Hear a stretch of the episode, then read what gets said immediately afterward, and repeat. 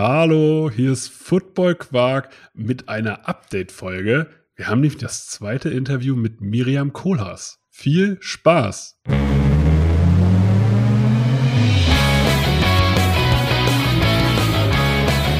Football Quark! Viel Inhalt. Wenig Masse.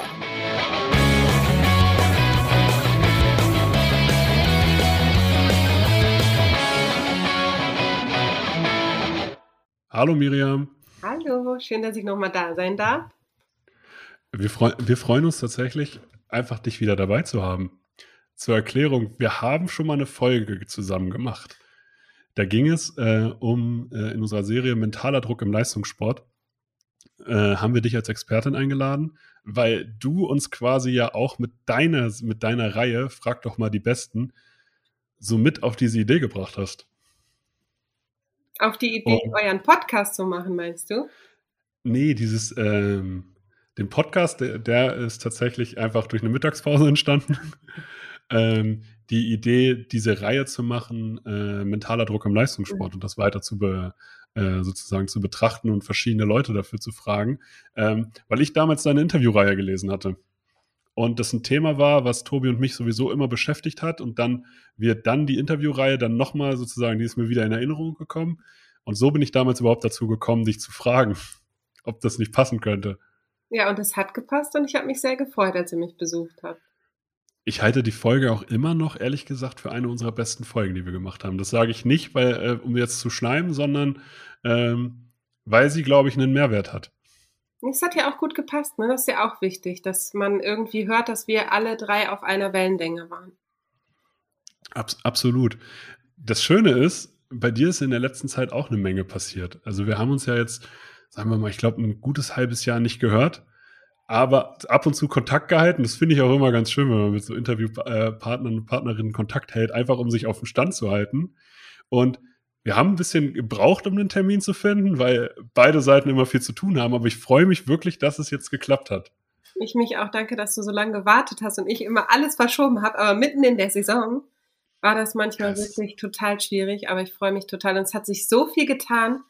Und ich überlege gerade, die letzten Worte waren doch, glaube ich, im letzten Podcast meine, was wünsche ich mir für die Zukunft, wenn ich mir das wünschen kann? Und es war tatsächlich so, dass ich mir gewünscht habe, dass Sportpsychologie auch vom Verband in Deutschland eben für die Nationalmannschaft auch benutzt wird und von oben eben gezeigt wird, guckt mal, die mentale Gesundheit unserer Spieler ist uns wichtig. Und das war ja immer schon ein Riesenwunsch von mir. Und kurze Zeit später ist es dann auch endlich soweit gewesen, dass wir sagen durften, dass das eben auch passiert ist. So. Absolut. Das ist nämlich mit der Grund, warum wir sprechen. Es ist total viel passiert und wir können es jetzt offiziell sagen, du betreust die Nationalmannschaft. Genau. So wie du es dir damals gewünscht hast. Wie ist das abgelaufen? Wie nähert man sich in der Richtung überhaupt erstmal an? Oh wow. Wenn ich das alles erzählen würde, dürften wir den Podcast wahrscheinlich nicht veröffentlichen.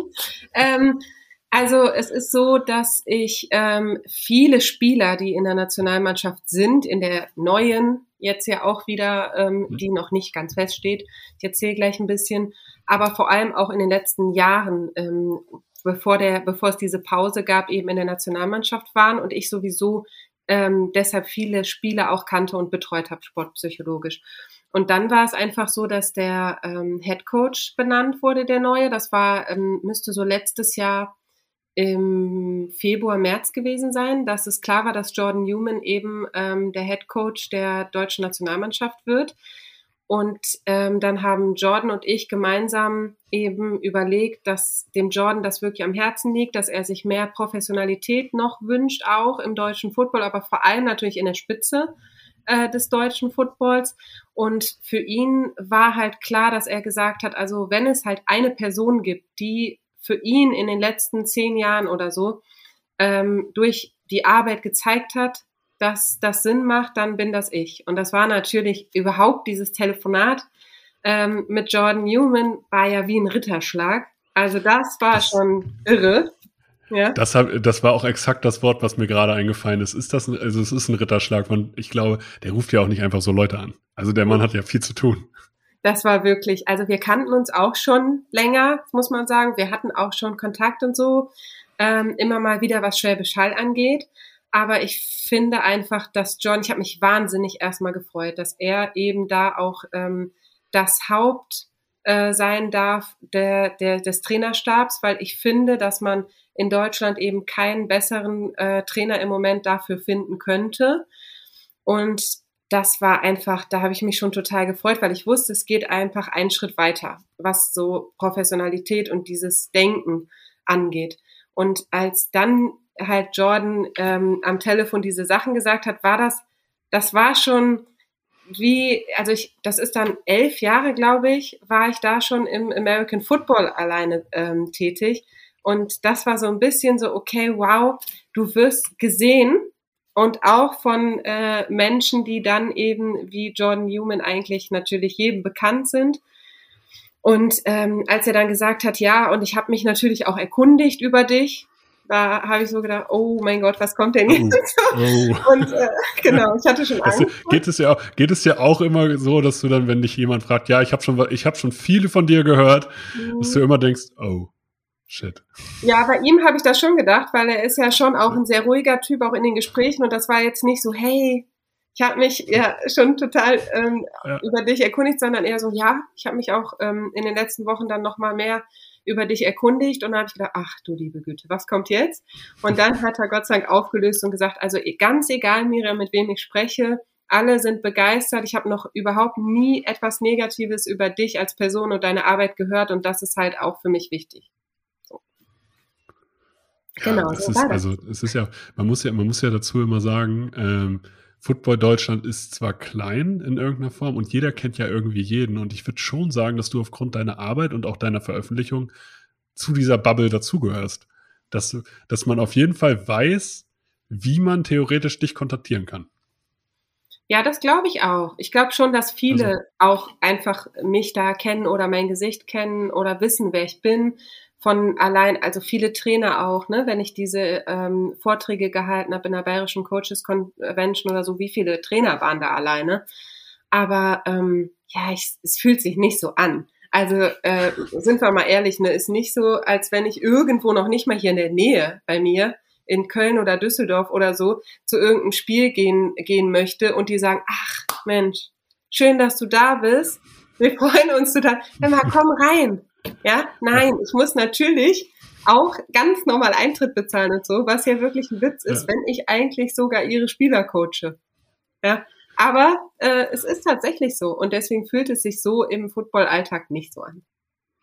Ja, das glaube ich 1:1 und manchmal fehlt einem auch da so ein bisschen auf Vereinsseite vielleicht das Feingefühl. Ja, das stimmt. So. Oder zumindest das Verständnis dafür, die bringt uns ja auch was. Die Person. Und deswegen ist jetzt da nicht so wichtig, ob die 3 Cola umsonst trinkt. Wenn die uns am Ende zum Beispiel ein Feedback gibt, was die gesehen hat, ist das ja viel mehr wert, als wir dann mit 3 Cola oder keine Ahnung, einer Pommes oder so tatsächlich ausgegeben haben. Ja, und vor allem, wenn es auch darum geht, wenn du sogar aktiv Spieler der jeweiligen Mannschaft betreust, dann performt vermutlich der Spieler in dem Moment, ob bewusst oder unbewusst, besser. Ja, und damit, also. Ja, das ist, ich weiß gar nicht, ob ich Spieler immer besser mache. Also, das würde ich so pauschal überhaupt nicht sagen. Ich finde das total anmutend, so, wer bin ich, das zu sagen? Aber ich glaube, dass ich einen Teil dazu beitrage, neben Athletikcoach, neben den Headcoach, neben dem Positionscoach, neben den Menschen, die vorher getaped haben, die Physiotherapeuten, die Ärzte, also es ist ja so ein ganzes Netzwerk, dass einfach ich auch einen Teil dazu beitrage, dass die zumindest vielleicht ihre Leistung halten können oder noch ein bisschen besser werden oder wenn die Leistungskurve mal gefallen ist, dass man einfach guckt, dass man schnell wieder auf den Normalzustand kommt, so eher vielleicht. Ja, ja, aber das ist ja als Teil dieses großen Rades, von was wir Leistungssport nennen in dem Fall. Das stimmt, ja. Wie ist es dann weitergegangen, als ihr festgestellt habt, okay, wir wollen zusammenarbeiten? Gab es ja jetzt auch die ersten Treffen? Hat sich da für dich schon in deiner Arbeit was getan oder war das erstmal ein Beschnuppern der neuen Mannschaft? Also es hat noch tatsächlich ja mindestens ein Jahr gedauert, bis auch alle anderen, die Entscheidungsträger sind für diese Position, eben auch dann letztendlich gesagt haben, okay. Also Jordan und ich, das waren uns relativ schnell einig. Für ihn war das klar, aber man muss ja erstmal noch viele andere Menschen überzeugen. Und das, was halt einfach der große Durchbruch ist, ist nicht mal unbedingt nur, dass es eine sportpsychologische Betreuung gibt, sondern dass diese Position verankert wird im Trainerstab und nicht im Medical Staff. Man könnte natürlich sagen, also wäre auch erklärbar, dass man sagt, im Medical Staff, weil man hat ja eine enge Zusammenarbeit mit den Ärzten, mit den Physios. Allerdings würde man dann diesen ganzen Aspekt rausnehmen, dass es auch mentales Training ist und dass es auch ein Zeichen ist zu sagen, wir haben einen Athletikcoach, wir haben einen Konditionscoach und so und wir haben einen Mentalcoach. Und da bin ich wirklich super stolz, dass Jordan und ich diese Idee zumindest bis zum Ende auch durchsetzen konnten und gesagt haben, alles klar, das ist das allererste Mal, dass überhaupt im Trainerstab eine solche Position verankert wird, ja, dass die mentale Gesundheit mit ins Training gehört. Und dann ist es natürlich so, dass das erste Mal ist, dass eine Frau auch dann damit fest bei ist. Das macht mich natürlich irre stolz. Also das war ja einer meiner Wünsche, die wir beim letzten Mal gesagt haben. Und ich finde, ganz unabhängig von meiner Person, was mich persönlich natürlich freut, aber einfach global gesehen, diese Sportart, die ich so liebe, finde ich das einfach einen ganz großartigen Schritt und finde auch, dass da der Verband in Deutschland einfach nochmal zeigt, guckt mal, das Thema, das sehen wir und das ist uns wichtig und ihr als Spieler seid uns wichtig. Und deswegen finde ich, dass es hätte auch jemand anders sein können und ich hätte diesen Schritt trotzdem sehr gefeiert. Das ehrt dich auf jeden Fall zum Thema, weil du eine Frau bist. Ich finde das sowieso total toll, wie Frauen sich im American Football, in Football Deutschland gerade durchsetzen. Ich meine, der Headcoachin Nadine, so von den Munich Cowboys, die Cowboys spielen gerade komischerweise eine richtig gute Saison. Also ja, die Nadine ist aber auch irre gut.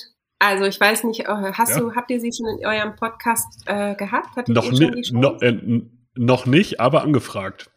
Weil ich unbedingt wissen will, genau, was sie ausmacht, was sie besonders macht, weil ich hatte in meiner Football-Karriere nur Männer als Coaches und es wäre vielleicht auch total cool gewesen, mal also auch eine weibliche Sicht auf das Ganze zu kriegen.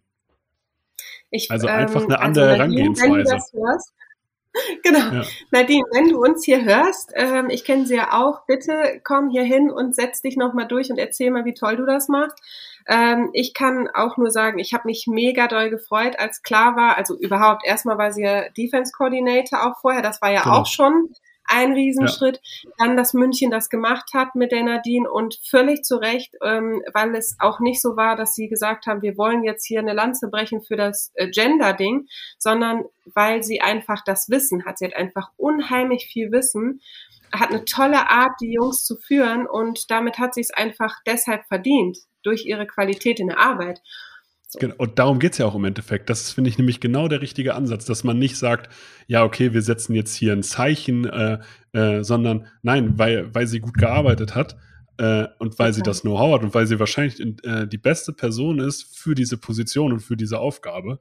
So wie es bei dir ja auch jetzt im Bereich der sportpsychologischen Betreuung für die Nationalmannschaft ist. Da geht es nicht darum, ob Mann oder Frau, sondern da geht es darum, wer kann die Aufgabe am besten lösen. Und das finde ich total klasse, dass endlich mal so gedacht wird. Nadine ist ja auch dabei. Ja. Entschuldigung, Nadine ist ja auch dabei. Ich weiß nicht, ob sie dann in dem letzten, also wenn wir reisen oder so, dann darf immer nur eine bestimmte Anzahl von Coaches mit. Und ich glaube, dass da dann Nadine als Walk-on-Coach ist. Aber sie ist, also allein was sie für ein Standing hat, wie die Jungs sie akzeptieren auf dem Platz, ist nicht die Frage, ist es eine Frau oder ein Mann? Also das ist völlig egal, weil die Nadine wirklich durch ihre Qualität super überzeugt. Und ich würde euch sehr wünschen, dass Nadine hier nochmal für euch den Podcast macht. Und sie ist große Klasse. Ich freue mich mega und ich glaube, das wird sich auch noch sehr steigern. Also da ist noch nicht Ende für Nadine. Ja. So ein öffentliches Statement, so einen öffentlichen Aufruf hatten wir, glaube ich, auch noch nie. Aber finde ich total klasse. Ich würde mich freuen. Ja, also ich schalte mir nochmal und ich verlinke sie dann einfach. So, und dann muss sie hier einfach kommen. So. Quasi ist sie ja jetzt auch zwangsverpflichtet.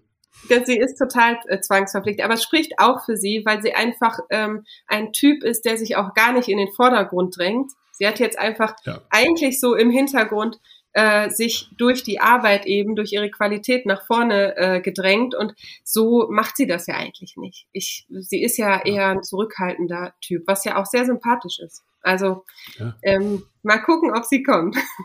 Ich bin gespannt. Ja. Wie war die erste Zeit bei der Nationalmannschaft für dich? Wie kam es? Du hast gerade schon von Standing gesprochen, von wenn ich von der Mannschaft rede oder allgemein von Footballteams, dann muss ich ja immer sagen, als ehemaliger Spieler, ich spreche immer noch von den Jungs, obwohl wir ja alle immer allgemein Männer sind, aber es bleibt, also sozusagen, das habe ich auch früher, als ich selber noch gespielt habe, letztes Jahr, das waren trotzdem meine Jungs, auch wenn das auch gestandene Männer sind. Das stimmt, sage ich auch oft. Ich überlege gerade, es war letztes Jahr dann klar, dass das so ist. Nee, dieses Jahr. Und bevor es aber öffentlich wurde, war ich auch schon bei den Sichtungstrainings dabei. Es gab ja dann eins in Braunschweig, eins in Schwäbisch Hall. Ich war bei dem in Schwäbisch Hall dabei. Und ich überlege gerade die ganze Zeit, wann das war. Das war sehr kalt. Also ich glaube so im November oder so. Vielleicht weißt du es. Ja, das war im November, und das Schöne beim Verband ist ja, dass sie nicht gut daran sind, irgendwelche Geheimnisse vorzubehalten, weil man hat ja Fotos von dir gesehen. Ja. Nein, das war ja auch okay, aber ich durfte nicht öffentlich sagen, weil es noch nicht öffentlich war. Ich war halt Besucher, ne? Ja, genau. Genau. Ja, und das war wirklich schon schön. Da ging es auch noch um Überzeugungsarbeit für alle anderen Entscheider, die diese Position mit zu entscheiden hatten. Und dann war es letztendlich ja irgendwann klar. Und dann war auch mein allererster offizieller Auftritt tatsächlich hier in Köln im Camp, wo wir dann 103, glaube ich, waren es nochmal, Spieler hier gesichtet haben. Und woraus ja jetzt gerade in der Auswertung der 75er-Kader entsteht. Und aus dem letzten 75er-Kader wird ja kurz vor dann den Turnieren der letztendliche 45er, der mitkommt, entschieden. So, genau. Das war Anfang Mai, meine ich, ne?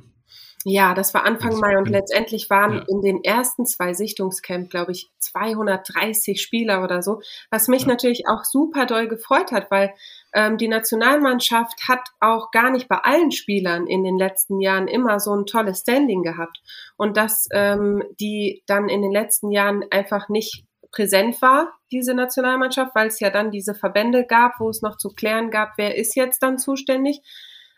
Freut mich total, dass einfach Jungs wieder Lust haben, ihr Land zu repräsentieren. Das finde ich einfach super toll, und viele waren da und viele waren traurig, wenn sie dann gecuttet wurden, und jetzt bin ich mega gespannt auf den 75er-Kader, und in Köln war das ein spannender Tag. Kannst du uns schon jemanden verraten? Nein, ich weiß doch selber. Ich bin total glücklich, dass ich damit nichts zu tun habe, damit den Jungs von Anfang an klar ist, egal ob ich mit irgendwas zu der Miriam gehe, was Gutem oder was Schlechtem, es hat halt null Einfluss darauf, ob ich in die Mannschaft komme oder nicht. So. Und ich habe auch gar nichts da zu sagen, deswegen weiß ich es natürlich überhaupt nicht. So. Letztendlich muss man ja auch sagen, selbst wenn jetzt welche feststehen würden oder so, es gab jetzt auch in den letzten Wochen schon wieder Verletzungen von Spielern, die in dem 103-Kader waren. Das heißt, es kann sich ja auch immer noch leider was tun, dass Jungs schwere Verletzungen haben und wissen, die sind die nächsten 6 Monate raus oder so. Ne? Ja, also zum Beispiel Nico Koch oder der Dominik Siegel.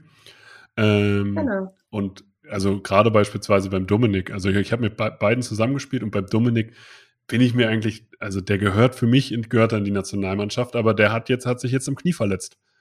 So. Genau. Und so kann das ja dann auch manchmal gehen.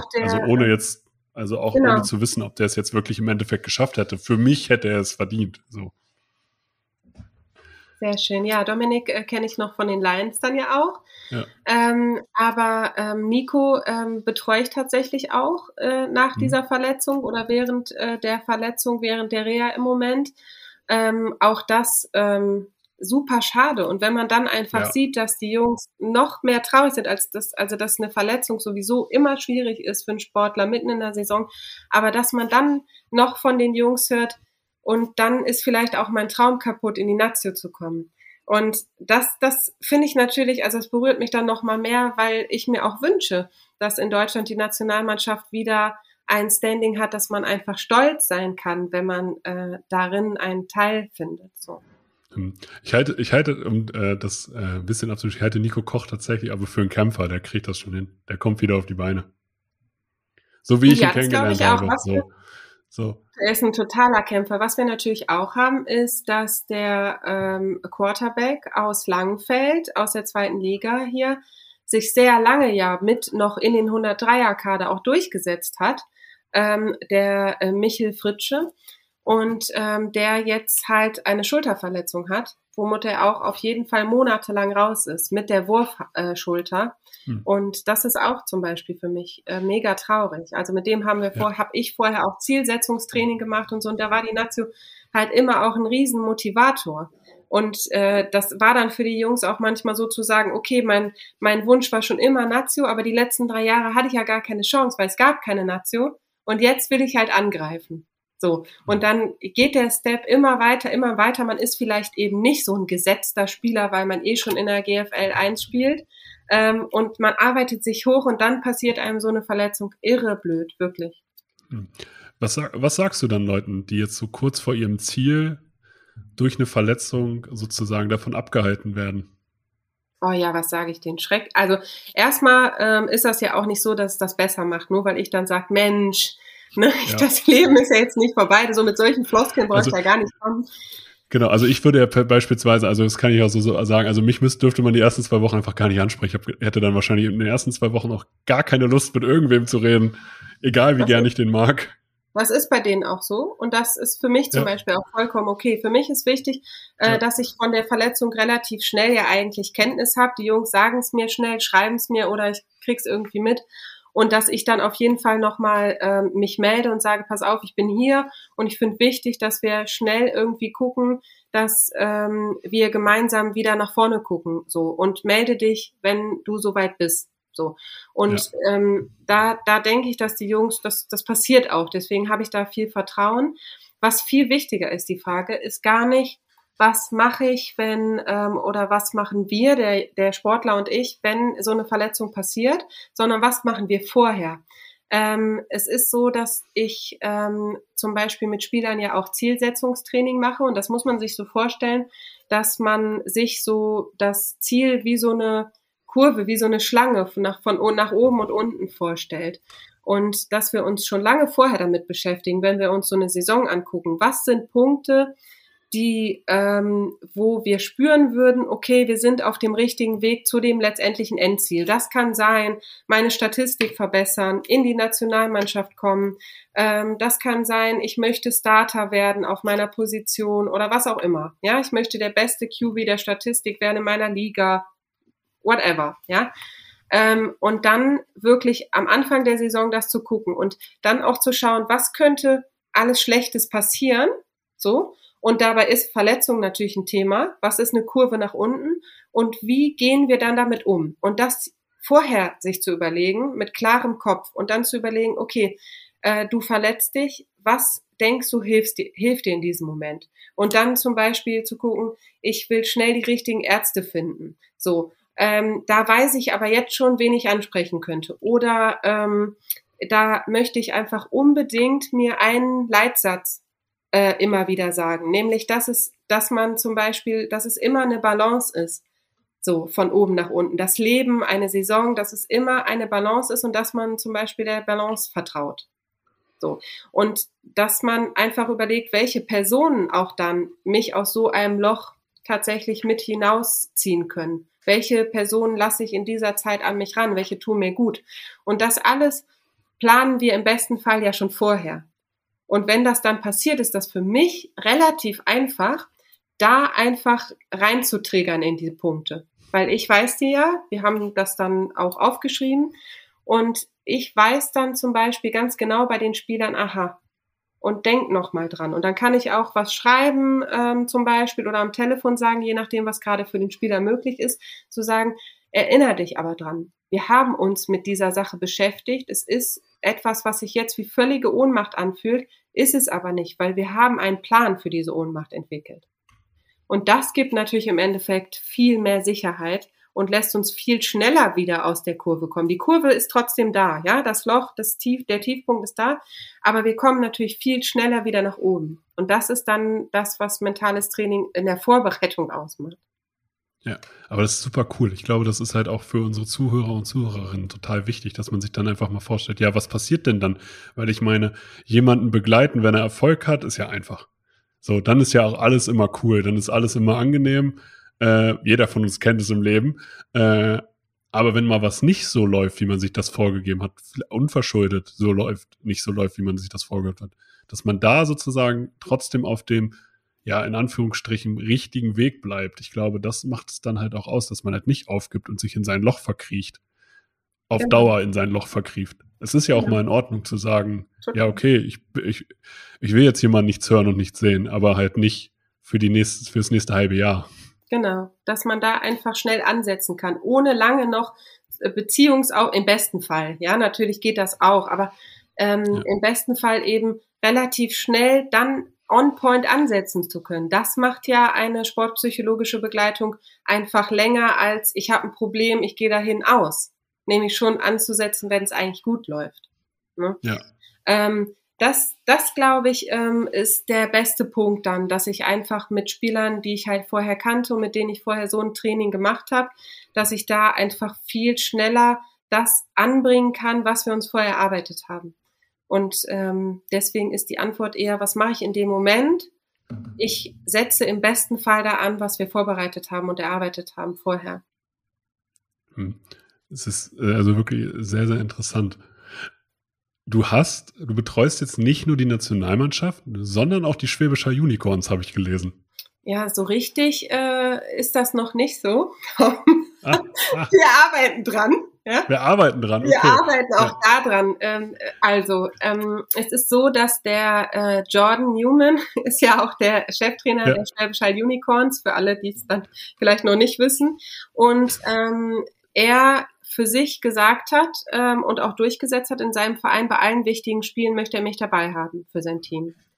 Mhm. So, das war einfach gesetzt. Dass ich jetzt im Trainerstab der Schwäbisch Hall Unicorns sein werde, daran arbeiten wir noch. Das ist keine offizielle Info, die ich hier rausgeben kann. Dem ist nicht so. Ich gehöre noch nicht offiziell dazu, aber ich arbeite mit vielen Spielern und auch Trainern der Unicorns und es ist wirklich auch nochmal super schön für mich zu sehen. Also ich habe gerade da das Glück gehabt, dass ich mit dabei war, als die Unicorns Europameister wurden. Und das war auch mein erstes großes, eigentlich internationales Spiel, was ich wirklich mit als Teammitglied, in dem Moment zumindest, miterleben durfte an der Sideline. Ich war ja schon auch mit den Lions bei vielen German Bowls, aber ich war nie an der Sideline unten. Also ich war oben. Ich habe mit den Jungs vorher gearbeitet und saß dann mit dem Vorstand und mit der Geschäftsführung und so zusammen ziemlich nah am Rand, aber natürlich überhaupt nicht am Spielfeld.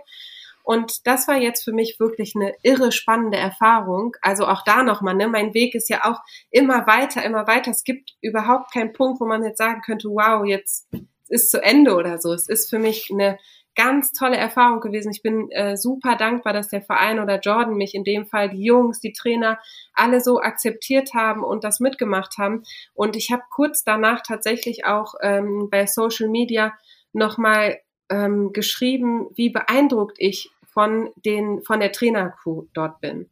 Also das muss ich tatsächlich nochmal sagen, dass ich noch nie eine ähnliche Situation gesehen habe und da habe ich schon mit vielen Teams gearbeitet, da habe ich auch mit anderen hochklassigen Teams die gesehen und gearbeitet und dennoch ist das einfach in der Perfektion ausgearbeitet, was dort abläuft, was dort in der Halbzeit abläuft, wie die Halbzeit abläuft, wer welche Ansprachen macht, wie die Ansprachen sind.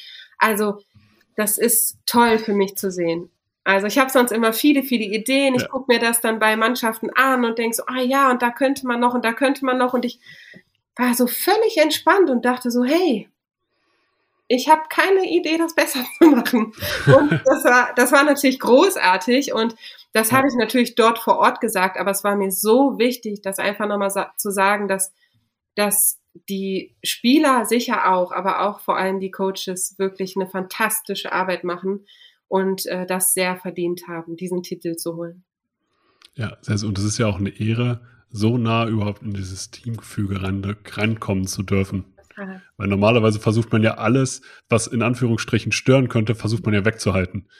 Und das ist ja sozusagen genau der Punkt, dass man halt sagt, ja nee, aber sie gehört ja, auch wenn nicht offiziell, dazu und ist hier ein wichtiger Bestandteil. Und die Jungs nutzen es auch. Das ist auch irre. Also es ist so gewesen, dass Jordan schon mich letztes Jahr im September oder so, glaube ich, bin mir auch nicht sicher, also schon mal dann auch eingeladen hat und es so war, dass er sich vor die Mannschaft gestellt hat. Das war auch ein riesen Moment für mich. Also das war irre toll. Dann gesagt hat, das hier ist die Miriam und ich selber arbeite schon jetzt einfach eine ganze Zeit mit ihr und ich bin für mentale Gesundheit. Bitte, was immer ihr habt, wenn ihr weiterkommen wollt, wenn es irgendwo hakt oder so, bitte sprecht sie an, bitte arbeitet an euch und vergisst, diese Säule nicht zu füllen. Und dass jemand wie Jordan Newman, der da Headcoach ist, der in der Nationalmannschaft da schon Headcoach war, sowas vor seiner Mannschaft sagt, ich stehe neben ihm, das sind dann so Momente, für die sich alle Fahrten lohnen, für die sich alle Zeit lohnt und so. Ich meine, du weißt das selber, diese Leidenschaft, mit der man das macht, wo man so viel in Vorkasse geht. Und damit meine ich überhaupt nicht nur monetär. Also, dass die Momente sind, wo man denkt, okay, das ist mein Warum gewesen. Das witzigerweise ist das ja hier Teil einer Interviewrubrik bei uns. Tell me your why. Ich stelle ja jedem Interviewpartner oder Partnerin die Frage, was ist das Warum? Warum tust du dir das an? Genau. Dieses ganze... Ja, und das hast du gerade von innen heraus gleich beantwortet. Alle Fahrten, alle Zeit, die man aufbringt, alle Opfer, die man bringt, weil man kann ja wenn man sozusagen viel Zeit aufbringt und dann lange alleine Auto fährt beispielsweise oder alleine Zug fährt, ja, man hat ja auch sozusagen parallel noch irgendwo ein Leben und auch ein soziales Umfeld und was ja in dem Moment dann zurückgelassen wird. Oder was man sozusagen ja dann nicht an Priorität 1 setzt oder nicht, jedenfalls nicht konstant an Priorität 1 setzen kann. Und es ist total cool, wenn man dann irgendwann so einen bewussten Moment hat und sagt, ja, okay, genau deswegen. Okay, und das war genau einer da und natürlich das Telefonat, ganz klar. Und ich wette, davon gibt es einfach immer mehr und immer, es gab immer welche, die waren halt kleiner, aber das waren meine Kurven nach oben, auf denen ich eben gemerkt habe, so wie wir das eben gesagt haben, okay, es läuft. Und genauso gab es Kurven nach unten. Vereine, die gesagt haben, nee, ach, eine Frau, nee, oder hör mir auf. Sportpsychologisches Training, ach, das ist doch Quatsch, wir haben schon immer geschädelt vor 30 Jahren, das sollen die Jungs einfach auch machen, dann läuft's doch. Ja.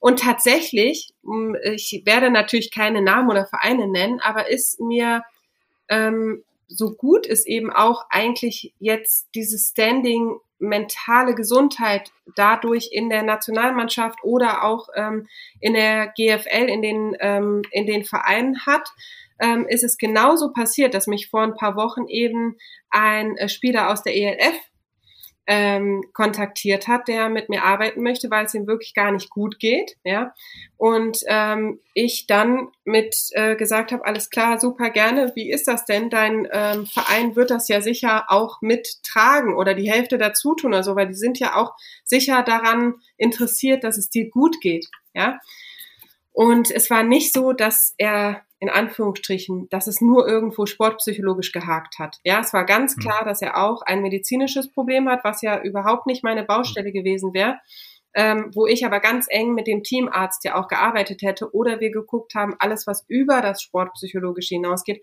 auch noch in eine Therapie ihn anzubinden. Und dann ist das so, dass er ganz klar gesagt hat, okay, das will ich, du wurdest mir empfohlen, was ja auch schön ist. Und dann tatsächlich ich von Trainerseiten so gehört habe, okay, aber ich als Trainer kann eigentlich auch sowas ganz gut mit Spielern reden und außerdem ist er ja nur der Zweite auf seiner Position und dann sind wir mal ganz ehrlich, dann ist das einfach auch ein Produkt. Wir sind hier in der ELF, müssen hier mit Geld verdienen und entweder die Spieler funktionieren oder die werden halt ausgetauscht. So, und das ist dann so, wow. Ja, das im 21. Jahrhundert, bei allem, was man sonst so an Geschichten, auch öffentlichkeitswirksamen Geschichten schon mitgekriegt hat, dass solche Antworten können ja nie die Option sein. Nee, aber es wird dann da nochmal ganz klar, es wird so gelebt, ja. Und das ist ja unabhängig davon, wie hoch ein Verein spielt oder so. Es gibt ja auch Viertliga-Vereine, die sagen, mentale Gesundheit, die ist mir total wichtig. Wir können jetzt hier nicht sagen, Mensch, wir wollen für immer jemand hier einstellen, aber wir hätten gern mal so einen Impulsvortrag oder wir hätten gern mal, dass man ein Zoom-Meeting macht mit der ganzen Mannschaft oder mit den Captains oder so. Und da wollen wir einfach mal nicht bowlen gehen. Da gibt einfach mal jeder 5 € und dann haben wir irgendwie uns was Gutes getan. Also selbst da ist ja auch das Umdenken, dass es eben wichtig ist, dass man auch mental gesund ist.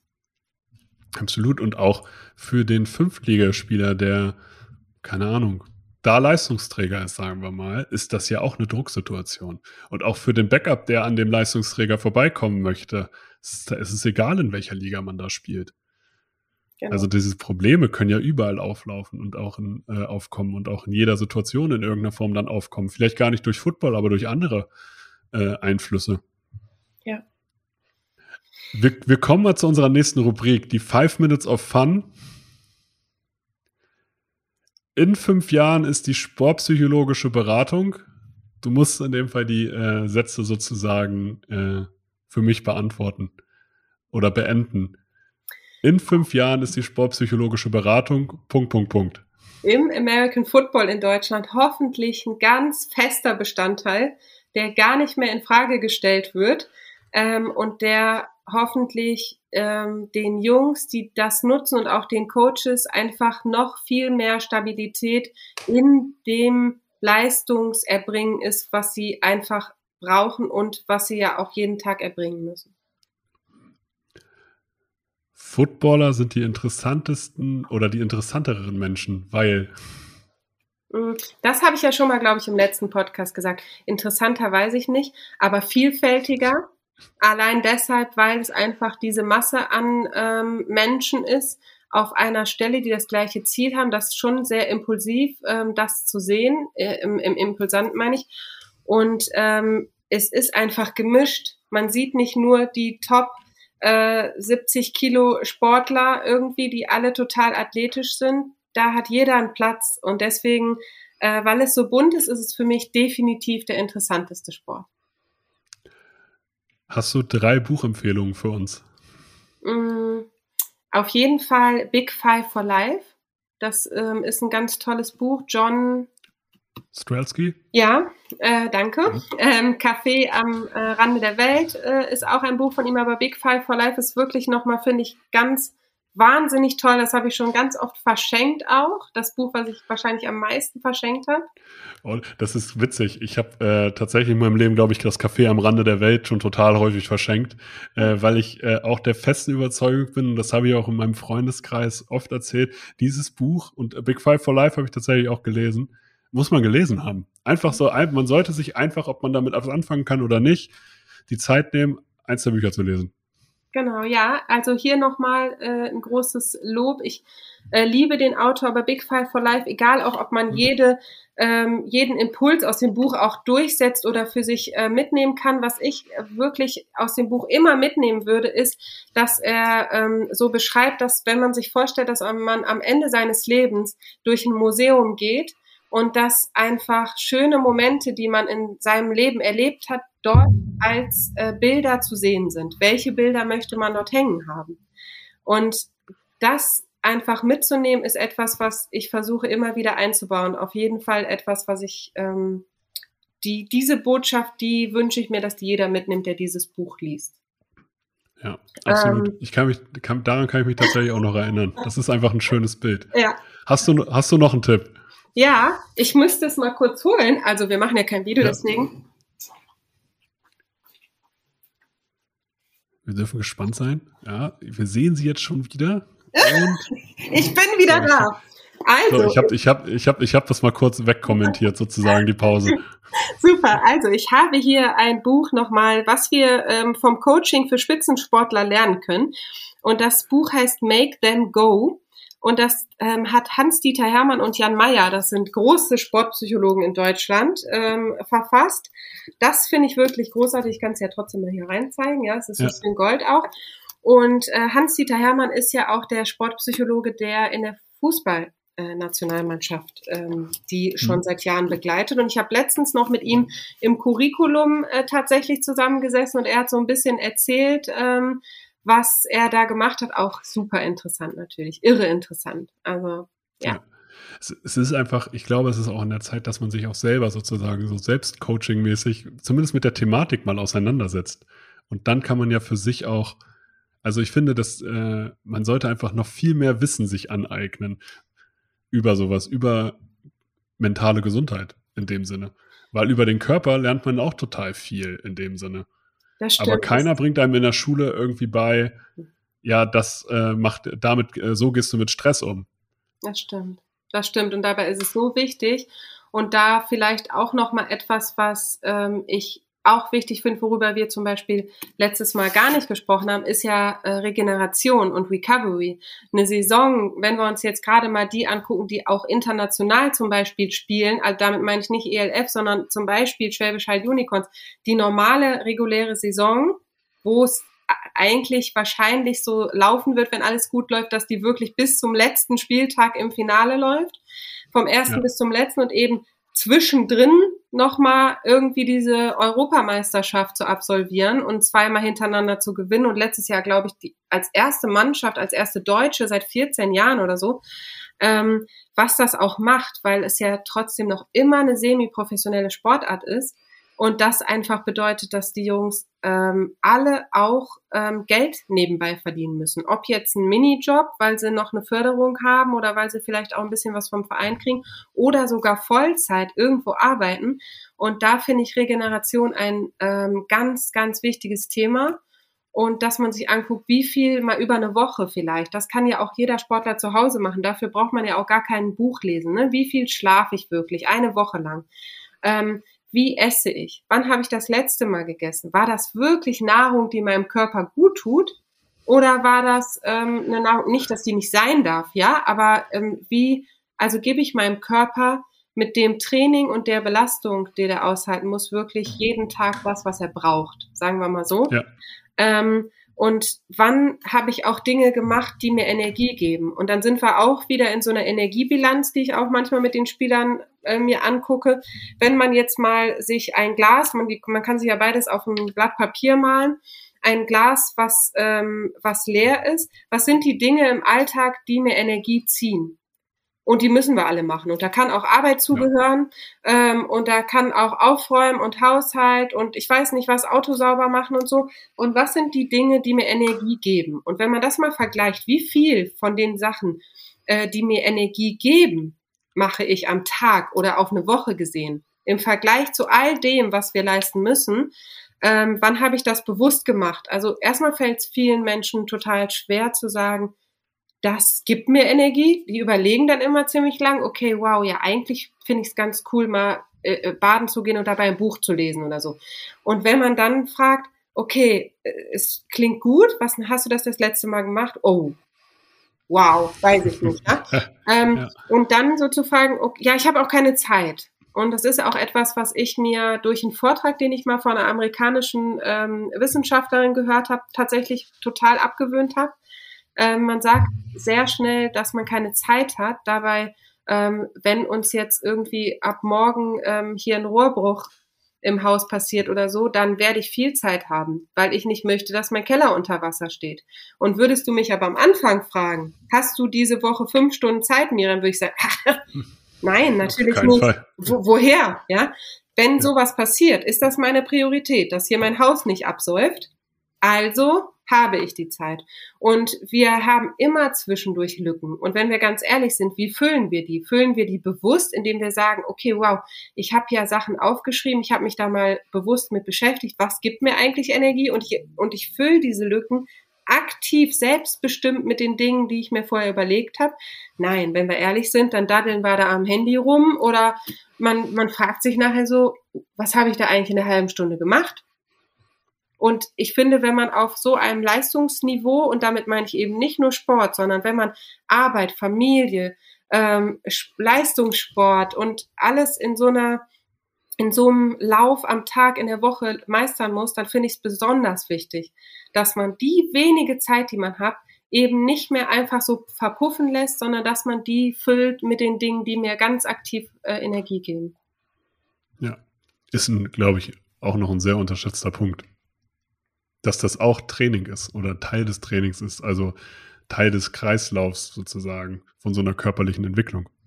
Ja, und vor allem eine Überwindung, weil man ist so in seinem Trott drin und natürlich ist es viel leichter, jetzt am Handy zu sitzen und vielen Menschen, das fällt mir auf, fällt es auch super schwer, sich das zu erlauben, dass man sich so sagt, okay, mir tut das gut, dass ich 10 Minuten am Tag einfach mal spazieren gehe und das nehme ich mir jetzt vor. Fangen wir wirklich mal mit was Kleinem an, 15 Minuten spazieren. Und dann aber zu sagen, ja, aber jetzt war ich ja schon so lange beim Training, da habe ich meine Familie ja nicht gesehen. Und jetzt, wenn ich jetzt auch noch sage, ich gehe jetzt spazieren, erstens bin ich dann nicht für die Spieler erreichbar oder kann nicht für meinen Job. Und dann sagt meine Familie auch, hör mal, jetzt gehst du auch noch spazieren. Und sich wirklich zu erlauben und zu sagen, doch, das ist super wichtig und ich mache das jetzt. Und sich wirklich da auch zu zwingen, das durchzuziehen. Und da nochmal einfach, es dauert einfach bewiesenermaßen, um neue Routinen zu etablieren, 66 Tage. Und bevor man die nicht erreicht hat, kann man gar nicht sagen, ob das wirklich was ist, was passt oder nicht. Also bleibt unbedingt dran. Das ist noch ein sehr, sehr wichtiger Tipp. Welche 3 Probleme müssten direkt gelöst werden, deiner Meinung nach? Im Football? Im Football meiner Meinung nach gerne, aber auch gesellschaftlich. Also. Oh, wow. Das ist auch eine ziemlich große Frage, das muss man dazu sagen. Das ist eine riesige Frage. Ich würde mir wünschen, dass jeder Mensch sich ein bisschen selbst verbessert und dass, wenn wir alle ein bisschen offener sind für Anderssein und auch dafür, dass wir selber einfach auf uns schauen, wo wir wachsen können, dann glaube ich, deckt das viele, viele Wünsche ab, die ich habe. Und einfach zu überlegen, dass wir in einer Welt wohnen, wo wir also eben nicht mehr aus Notgründen alle zusammen gucken, wie wir am besten zusammen überleben, sondern dass wir ja einfach, weil wir so viel Glück haben, in einem Land zu leben, wo es uns allen so gut geht, dass wir einfach gut auf uns meistens schauen. Und wann habe ich einfach das letzte Mal jemanden, wenn ich mir was zu essen gekocht habe, vielleicht meinem Arbeitskollegen auch einfach ungefragt auch ein Essen mitgekocht und das am nächsten Tag mit in die Arbeit gebracht. Also vielleicht mal zu überlegen, was tut mir gut und dass auch jemand anders einfach vielleicht mal einmal in der Woche jemand anderem auch das mitzugeben. Das ist eine schöne Wunschvorstellung. Das finde ich gut. Es sind natürlich jetzt wieder nicht 3 Wünsche. Ich höre nie auf das was man machen muss. Ach, das ist aber nicht schlimm, weil du hast die erste Frage auch sehr groß beantwortet. Von daher... Habe ich irgendwas vergessen? Wir haben schon, das können wir ja auch schon verraten, wir haben auch schon den nächsten Termin ausgemacht, quasi. Oh ja. Also es wird sogar einen 3. Teil von unserer Interviewreihe geben, aber habe ich irgendwas für Stand jetzt vergessen, dich zu fragen? Ich glaube nicht. Aber das, was wir im Vorgespräch gesagt haben, das muss jetzt hier unbedingt nochmal Platz finden. Ich bin irre stolz auf euren Podcast und was ihr gemacht habt, weil in den Momenten und das, was hier gerade passiert mit eurem Podcast, das ist ja etwas, wo ich auch denke, dass das eure Momente sind, wie es mir ging, als ich mit Jordan telefoniert habe oder vor seiner Mannschaft stand, ich wünsche euch, dass ihr super viele solcher Momente habt, wo ihr sagt, es hat sich einfach gelohnt. So. Vielen, vielen lieben Dank. für die Worte und für deine Zeit. Sehr gerne.